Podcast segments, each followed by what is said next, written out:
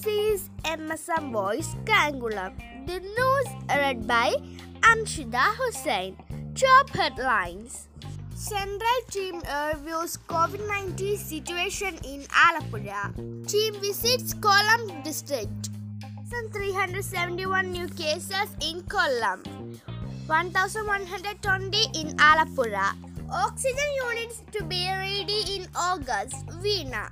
Preparations for third wave. Today, 20,624 cases are reported and 16,865 uh, cases are recovered and 80 deaths. Today, TPR 12.31. Center targets curbs in 46 districts with high positivity.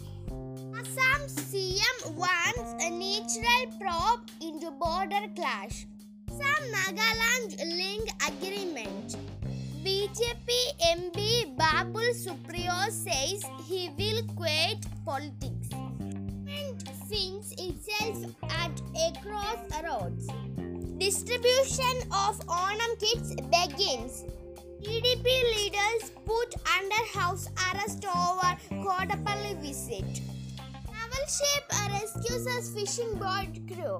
Karnataka insists on RT-PCR for Kerala travelers. Sri Lanka seeks to reset relations with India. One arrested as NIA raids 15 places in JK.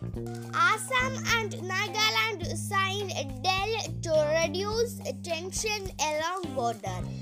Railways to deploy satellite bagged clocks to ensure uniform time. 90 lakh indemnity for woman bedridden due to negligence. Indian American pick for key position in US. US seizes tanker used to deliver oil to North Korea. Taliban clash with Afghan forces in Herat. Two killed in drone strike on oil tanker of Oman. US Navy. WHO sounds alarm over Delta variant surge. Delta variant news. Erroneous uh, to conclude we have achieved herd immunity.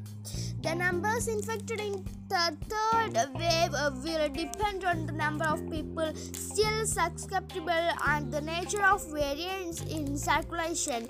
By adopting strong containment measures everywhere, we can protect susceptible persons against current and new variants. The fourth sero survey conducted across India found that on an average 67.6% of the population has been infected. Also, over 25% of people have been vaccinated with one dose. Mid life crisis. What Tones Hera defense Tricks as Indian women qualify.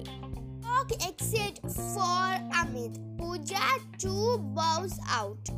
July 31, the special day, Independence Day. Independence Day, watch it if you Hindu in school weekenders a triple treat. The news is including thank you.